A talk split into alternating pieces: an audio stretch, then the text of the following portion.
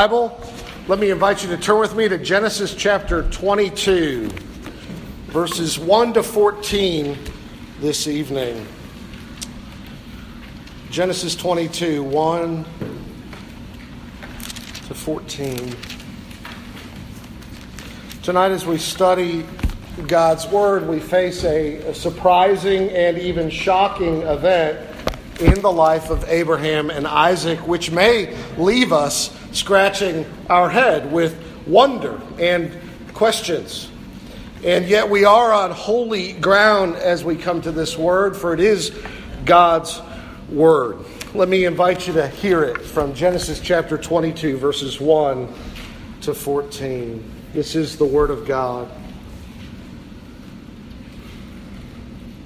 After these things, God tested Abraham and said to him, Abraham. And he said, Here am I. And he said, Take your son, your only son, Isaac, whom you love, and go to the land of Moriah and offer him there as a burnt offering on one of the mountains of which I shall tell you. So Abraham rose early in the morning, saddled his donkey, and took two of his young men with him and his son Isaac. And he cut the wood for the burnt offering and arose and went to the place of which God had told him. On the third day, Abraham lifted up his eyes and saw the place from afar. Then Abraham said to his young men, Stay here with the donkey. I and the boy will go over there and worship and come again to you. And Abraham took the wood of the burnt offering and laid it on Isaac his son. And he took in his hand the fire and the knife. So they went, both of them together. And Isaac said to his father Abraham, My father. And he said, Here am I, my son. He said, Behold, the fire and the wood, but where is the lamb? for a burnt offering. Abraham said, God will provide for himself the lamb for a burnt offering, my son. So they went both of them together. When they came to the place of which God had told him, Abraham built the altar there and laid the wood in order and bound Isaac his son and laid him on the altar on top of the wood.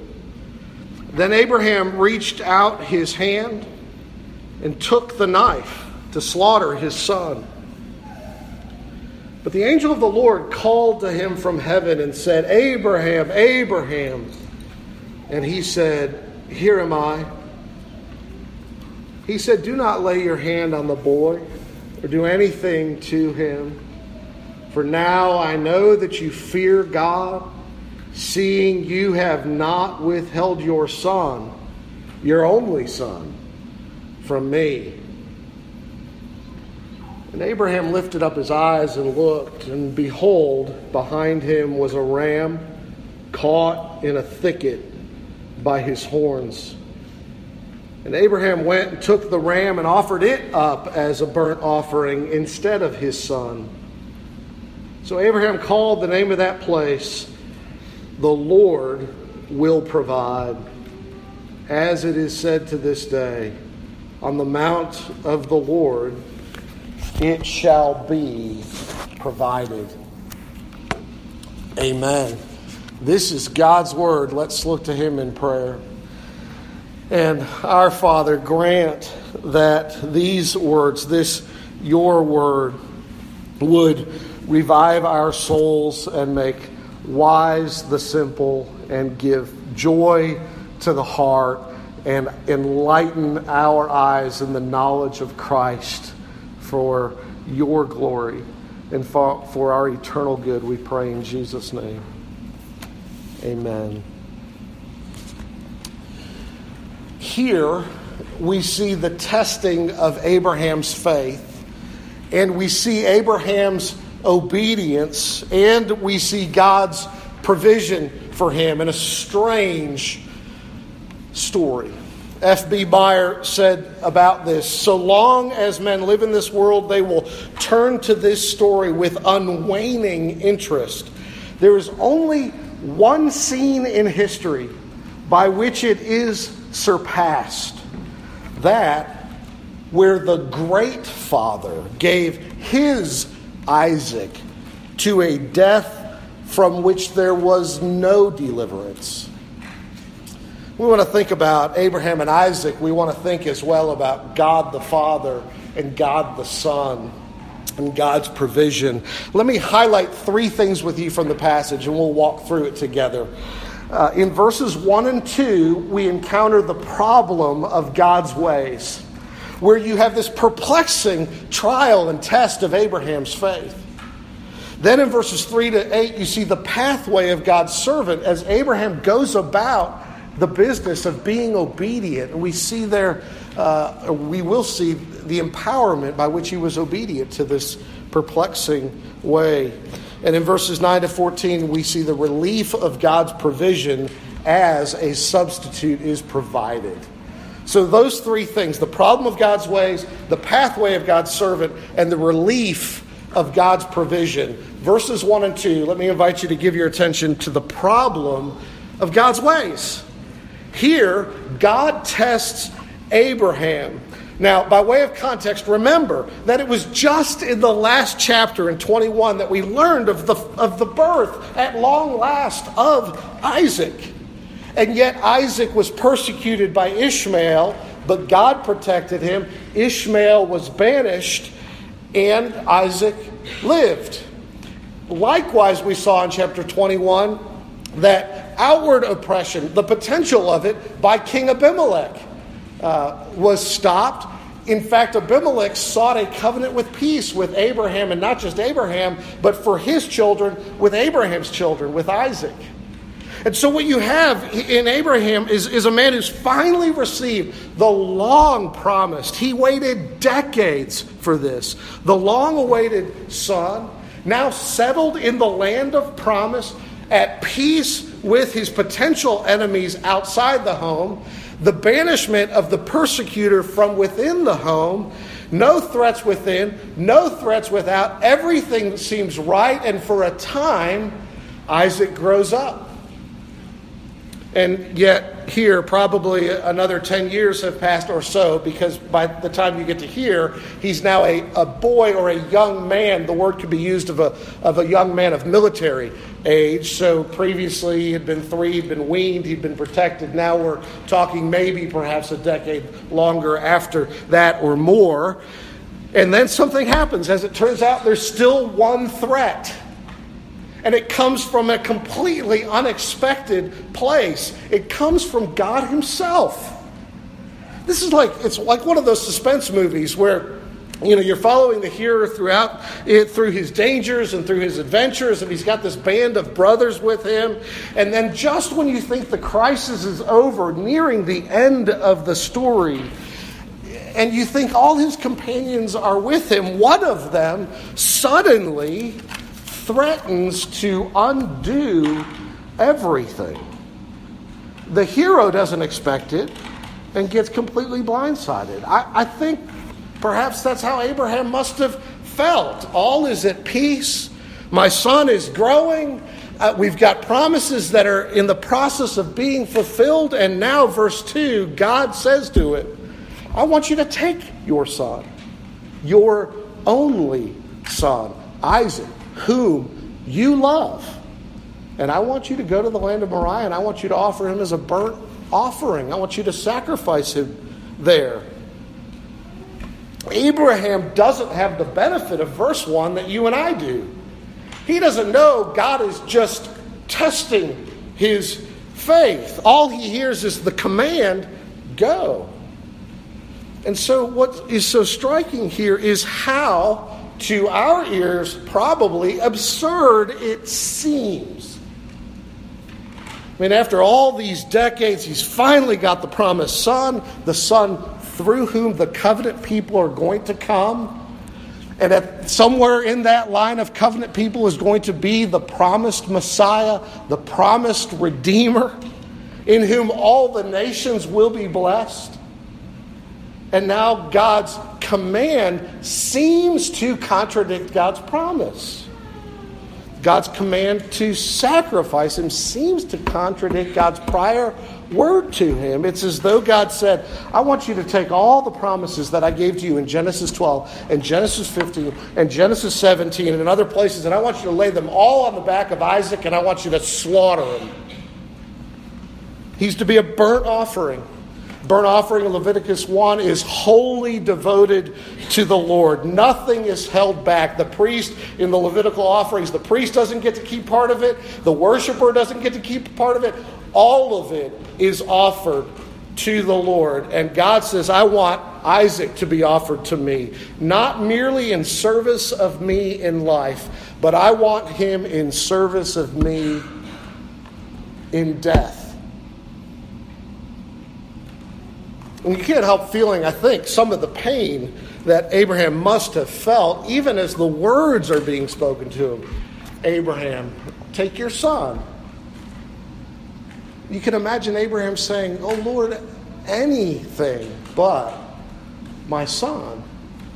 Now, Abraham, I want you to take your son, your only son. Now, you and I know he's had Ishmael, but of course, Ishmael has shown himself to be the persecutor. Ishmael is banished. Ishmael is not the line of the promise. Isaac is the only one living at home, and for the last 10 years, Abraham has been raising him and training him and loving him. And I want you to take him, your son, your only son, Isaac, whom you love, he says. I know he's precious to you, God says. I know your heart is knit with him. I know He is dear to you, and that's the one I want you to take. And so we have to ask the question, inevitably, we ask the question how can the Lord ask this of Him? And is it, as so many have asked, is it, is it fundamentally wrong for the Lord to ask this? Well, let me give just a couple of responses to that. First, we might ask ourselves is it wrong for the Lord to take our children away from us and from this life and to Himself before He takes us as the parents of those children? Those who know that experience, something of that pain, even of children they have not yet met must know something of the pain Abraham has felt. And yet, those who have been through that, so many of you, could testify that you, like Job, would say, The Lord did nothing wrong. The Lord gave, and the Lord has taken away. And blessed be the name of the Lord. But we can say more than this. How can the Lord command the death of Isaac at the hand of a man? Well, he can, and he did. And we might ask the question this way, as it was asked previously in Genesis Will not the judge of all the earth do right? Is there anything wrong here? No. For the wages of sin is death, the Bible says, and we are all liable to death, even capital punishment for sin, for its wage is death. Now, to be sure, the emphasis of this passage is decidedly not that Isaac is being punished for some sin of his or Abraham is being punished for some sin of his. That's not in view here, and yet death would not be unjust in that scenario. We Christians confess that at any moment we deserve to die, and every moment we get in life is a gift we do not deserve. The Lord has sovereign rights over life and death, our life and death. But we can say more and press the question harder how can God the Father ask Isaac's own father to slay the boy? And here I say, I can't imagine that test of faith by self. And praise God, I have not had to face it. I confess that had I been Abraham, I do not know what I would have done I admit I probably would have turned to my own will and not gone with the Father's will in weakness of faith. Now, relief is at hand here. We know the rest of the story. We've already read to 13 and 14. But all Abraham knows is that God seemed to strike a dagger into his very heart with every word he spoke. However, again, don't turn this passage into an accusation against Abraham, saying that, as some have said, he had begun to love God's gift, Isaac, more than he had begun to love God. There's no word in this text of that kind of failure on his part. And if you love God, you will love others, even your own family. But certainly, as Ligon Duncan says, when he left his father's country by faith in Genesis 12, we learn that Abraham did love God more than his father. And now we also learn that he loved God more than his own son. And you can almost hear Jesus whispering here, Luke chapter 14, verse 26 If anyone comes to me and does not hate his own father and mother and wife and children and brothers and sisters, yes, and even his own life, he cannot be my disciple. But don't turn that into an accusation against Abraham. There was no sin here spoken of. But God says, I want you to offer him as a burnt offering to me. How perplexing then this trial, and how perplexing our trials. Now, admittedly, to leap from Abraham to us is a, is a, is a leap. I mean, you and I are not in Abraham's position. We're not the head of the covenant of grace of the Old Testament. There are differences in our trials, no doubt. But there is a lot that's generically similar. We face times when God's ways with us seem to contradict God's assurances to us. When, we, when what we are experiencing seems to contradict God's expressions of love for us uh, or when the words of his promises to us and the providences of our circumstances seem to conflict. And we throw up our hands and say, Lord, what are you doing?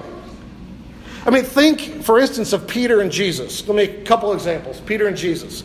Peter hears the word of God from heaven about Jesus. This is my son, whom I love. With him I am well pleased. Listen to him. Later, Jesus asks Peter, Who do you say that I am? And he confesses, You are the Christ, the Son of the living God. You have the words of eternal life. So you've got these bold truths and promises and assurances that he can hang his hat on. And then towards the end, Peter hears Jesus say that he must go to Jerusalem and be killed. And he can't reconcile that in his head. He says, No, Lord. And Jesus has to say, Get behind me, Satan. You don't have in mind the things of God. He can't get his head wrapped around it. God loves you. You're the Messiah, the Redeemer, the Savior, in whom we have eternal life, and you're going to go die and be put to death? The promises and the commands seem at odds. Or take a different example. Think of Jesus and Lazarus. Jesus hears that Lazarus is dying, John 11, and he's asked to come and help him, heal him. And he stays two extra days where he is before he goes. And in John 11, verse 6, it says uh, that he stayed two extra days. The verse just prior in John 11, verse 5 says, Jesus loved Martha and her sister and Lazarus. He loves Lazarus. He loves Lazarus' sisters. He loves them all. And he waits and he stays and he arrives after Lazarus is dead. And the sisters say to him, Lord, if you had been here, he would not have died. In other words, Lord, it is as though you killed him yourself but you say that you love him. How perplexing at times God's promises, God's assurances, and God's commands and our circumstances. God is, as Ralph Davis says, not always clear. And it doesn't matter, he says, how much Reformed theology you know or whether you personally know R.C. Sproul. there will be times when you cannot make head nor tail of what God is doing. Times when God seems so strange, he doesn't even seem himself to you. And verse 1 and 2 help us then. They help us, they cushion the blow when that's our experience. We're going to have problems with God's ways. Now, the second thing we see is the pathway of God's servant. And that pathway in verses 3 to 8 is obedience. Verse 3 So Abraham rose early in the morning. Now, again, if you were given this task, do you think you would start early? I think I'd wake up, if I had slept at all, in agony of soul, roll over, throw the pillow over my head, crying out and telling God, I can't do it. But we see here Abraham's rock solid trust and faith in God that led to his obedience to the direct command of God to him. And so, what did he do? He saddled his donkey, he took his two young men, he put Isaac on it, he cut the wood for the burnt offering, and they went to the place that God told him. Now, let me ask you this where did Abraham get, we might say, the power to trust God in this? To not turn back after day one on that journey, not turn back after day two on that journey. Uh, not to slay himself, to be spared slaying his own son? Where did he get the empowerment to not falter through weakness or confusion? What was the source of his power? Let me suggest two things at least his past and his future, or the past and the future. One source of this would have been the past, his past experience of God's faithfulness to him. Perhaps that first night, laying bed, looking at the stars as he slept, the stars that spoke to the promise that was to come through Isaac, perhaps he remembered that in all God's dealings with him, time and again, he, Abraham, had messed up. He'd messed up with Pharaoh, he'd messed up with the Hagar plan, he'd messed up the first time around with Abimelech when he prostituted his wife. He took the handmaid, and yet, in every case, from his own perspective, though he put at risk the fulfillment of the promise of a son through Sarah, through whose offspring every nation will be blessed, yet every time that promise was put at risk, from a human perspective, God came to the rescue. And God made it right, and God delivered him. And God preserved that seed and that promise. And not only had God provided to him in his failures, but God had brought life out of the deadness of Sarah's womb. She was well past the years of childbearing. Yet God brought life in her death. Abraham had learned over time, despite his own failures and his own finiteness, despite his own errors and his own inability, that he could trust God to do what God had promised he would do. I think that was, on the one hand, one source of his power to get up and obey. God was going to work this out somehow. Now, I think another source of his power is that he realized uh, when he thought was what he realized when he thought it through, and that looks to the future. Notice in verse 5 what he says. Then Abraham said to his young man, after they arrived on the mountain, Stay here with the donkey. I and the boy will go over there and worship and come again to you. We will go, we will worship, we will come to you again. Was he deceiving them so that he could get away with it and not be stopped? You know, the senile old man needs to, needs to be stopped. No, he believed Isaac was the promised one. So, did he now think the Lord was going to go back on his promise? No. He reasoned the Lord would still fulfill his promise through Isaac. How? If he's dead, how? Here's how. He reasoned Though I offer him to the Lord in death, the Lord will bring him back to life. Now, I'm not making that up. We're not left guessing about that. Hebrews chapter 11. Hebrews 11, verses 17 to 19. If you want to turn there. By faith, Abraham, when he was tested, offered up Isaac, and he who had received the promises was in the act of offering up his only son, of whom it was said, Through Isaac shall your offspring be named. He considered that God was able even to raise him from the dead, from which, figuratively speaking, he did receive him back. Abraham believed the promises about Isaac, and he knew that Isaac was not ultimately lost and the promises were not ruined should he do what God commanded him to do. He was convinced that whatever he gave up to God and for God, he would get back in God's timing. And God would accomplish his purposes. This is the source, I think, in part at least, of the power for him to walk in obedience through hardship. Let me give you four examples of that in other places.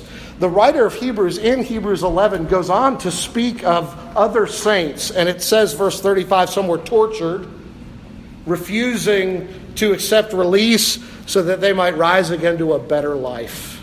Verse 36, others suffered mocking and flogging, even chains and imprisonment.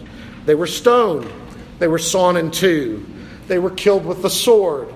They went about destitute, afflicted, mistreated. And all these, though commended through their faith, did not receive what was promised. Not in the time of their life. They had faith, but they had not yet received what was promised. And facing terrible obstacles, yet they persevered. They had power to be obedient, to proclaim Christ, to own Him, walk with Him through suffering. Why? They waited in hope. They believed in the resurrection. Verse 35. They even refused to be released to recant their professions. So that what? They might rise again to a better life. They believed in the resurrection that helped them. That's true for us. This is the hope which strengthens us to walk through our own testing. When everything is stripped away from us now, by the God who says, You are my beloved child, you are a co heir with Jesus of all things, then nothing good and nothing promised to us is stripped away forever. Let me give you another example in Matthew 19 when Peter, speaking for the disciples, said to Jesus, We have left everything to follow you. Jesus said to them, Truly I say to you, this is chapter 19, 28, in the new world or at the regeneration, at the renewal of all things, when the Son of Man will sit on his glorious throne, everyone who has left houses, or brothers, or sisters, or father, or mother, or children, or lands, for my name's sake, will receive a hundredfold and will inherit eternal life.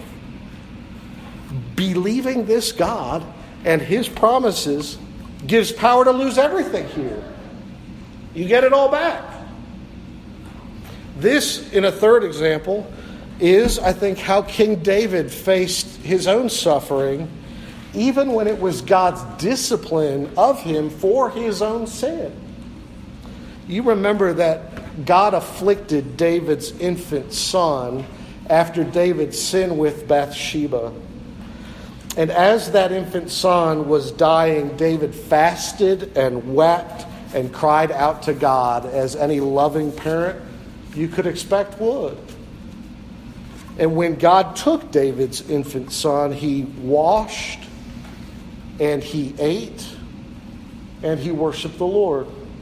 And his advisors were puzzled by this. And he explained to them, quote, Now that he is dead, can I bring him back again? I shall go to him but he will not return to me. He was strengthened for obedience to his duties as a king and, and for the worship of the living God by the promise of reunion, of getting back what God had taken. There's a fourth example. This is how Jesus endured the cross. He endured the cross how? For the joy set before him. What joy? He was going to rise to glory, and more than that, he was going to be the source of the rising to glory of a multitude no man can count from every tribe and tongue and nation and language. And the hope of that resurrection brought power to carry him through costly obedience today. That's where we need to find strength in God's past faithful dealings and God's promises of future resurrection and that hope. Now, that's the second thing. And the final thing is this we see then in verses 9 to 14 the relief of God's provision. The relief of God's provision. Now, of course, at verses 9 and 10, there's no relief there. In fact, in verses 9 and 10, the narrative kind of slows down. There's, a, there's an and between every phrase, which invites you to linger over every expression. They came to the place of which God told in verse 9. And Abraham built the altar there and laid the wood in order and bound Isaac his son and laid him on the altar on top of the wood. And then Abraham reached out his hand and he took the knife to slaughter his son. Now, I can't imagine the tears that must have been falling from his face. Believing in the resurrection does not make you a stoic about the pain and agony that he was about to experience in separation from his own son at his own hand. We don't know how old Isaac was, as I said. He was old enough to carry the wood upon which he would be sacrificed. So he's probably a young teenager, which many suggest indicates that we should not assume Abraham bound him against his will. A 100 year old man against a spry, strong, young lad of military age does not necessarily happen because Abraham overpowered him. It is possible Isaac himself agreed. The text is silent, I realize, about that, though uh, he does carry the wood upon which he will be sacrificed, and many have there seen Jesus himself carrying the wood upon which he would be crucified on the cross. But then Abraham takes the knife to slaughter his, t- his son, and then the relief comes. Verse 11 the angel cries out, stops him, Abraham, don't do it. And having stopped him, verse 13, Abraham lifts his eyes and looks, behold, a ram caught in a thicket with horns. And Abraham went and took the ram and offered it as a burnt offering instead of, in place of his son. So here we see God's provision. God's provision. Now we see it, and let me highlight three ways, and this will be the end. We see this provision of God through a ram. We see it through Mount Moriah, the place, and we see it through the pattern of the Father. Let me explain those. First, we see it in the provision of a substitute in death. A ram takes the place of the son, a ram God provided to be offered instead of or in place of as a substitute for Isaac, that Isaac might go free. In this way, Isaac is not a type or foreshadowing of Christ as much as he is a type or foreshadowing of Israel, an Israel which needs Christ as the substitute, like we do. And God provides a substitute, his son, for us. And he dies for our sins instead of us dying for them. And why? because one man must be wholly devoted to the Lord, nothing kept back, in life and in death, in the place of a whole host of humanity if humanity is to be saved. One must be given for many. One must receive what the many deserve, that the many may receive what the one deserves. Death for life, life for death. Blessing for curse, curse for blessing, mercy for judgment, judgment for mercy. There's a substitute. That's the first thing, that's the provision. Secondly, we see God's provision in the place of this substitution. It's, an, it's interesting. Verse 14, he calls the name of that place, the Lord will provide, for on the mount it shall be provided. On what mount are they? Mount Moriah. Where is that? There are only two direct references to it in the whole Bible. One is here and the other is Second Chronicles chapter 3 verse 1. It says then Solomon began to build the house of the Lord in Jerusalem on Mount Moriah where the Lord had appeared to David his father at the place that David had appointed on the threshing floor of Ornan the Jebusite. What's that talking about? There's a little Israelite history. It was on Mount Moriah that the angel of death that had been sent by God against Jerusalem was withheld. The hand was stayed by divine command. And so, there on Mount Moriah, in thanks, David buys the threshing floor of this guy named Ornan the Jebusite. And on that threshing floor, he offers sacrifices of thanksgiving that God spared Jerusalem. Well, it is there on the threshing floor of Ornan that Solomon built the temple, where tens and hundreds of thousands of sacrifices were offered to God in substitute for sinners. And Mount Moriah is where it's Jerusalem, Jerusalem where Jesus the Lamb of God who takes away the sin of the world appeared outside the gate on our behalf. There's a place of substitution provided. But finally, we see God's provision in the pattern of love. This place, as another put it, isn't called Abraham obeyed. This place is called Yahweh provides. We said Isaac may be more a type or pattern of Israel than of Christ. But Abraham here surely is a type or pattern of God the Father. What God requires of us, God provides. Is an offering without blemish needed? He gives his own perfect, holy, unstained, free from defect Son, acceptable to God.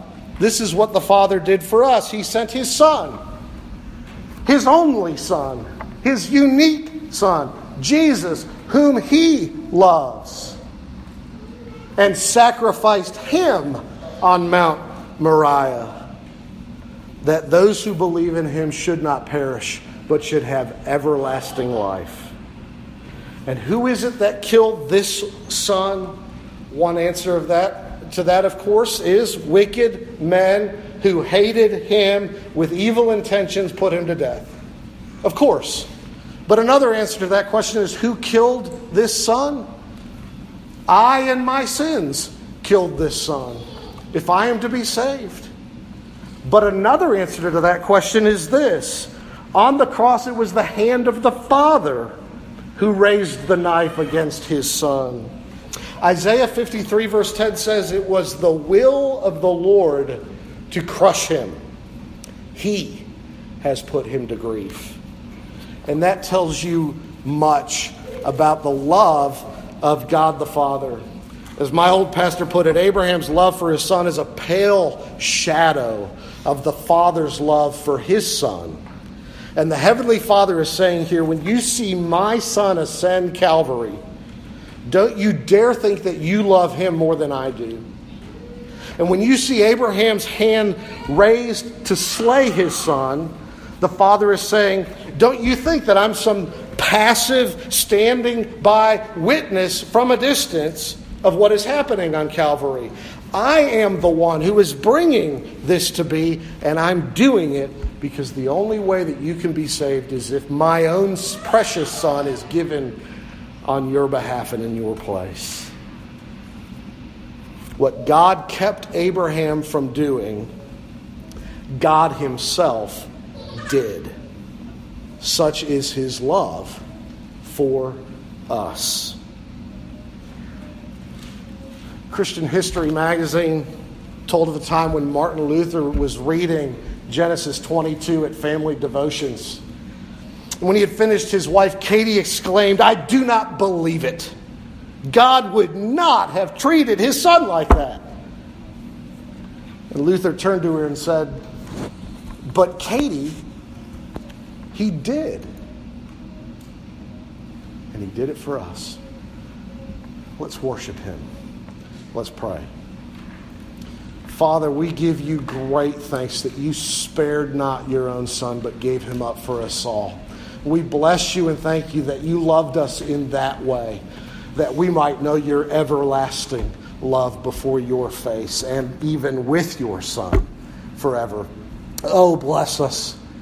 Oh, help us to rejoice and boast in the Lord. In your name we pray. Amen. Amen. Let's stand and sing.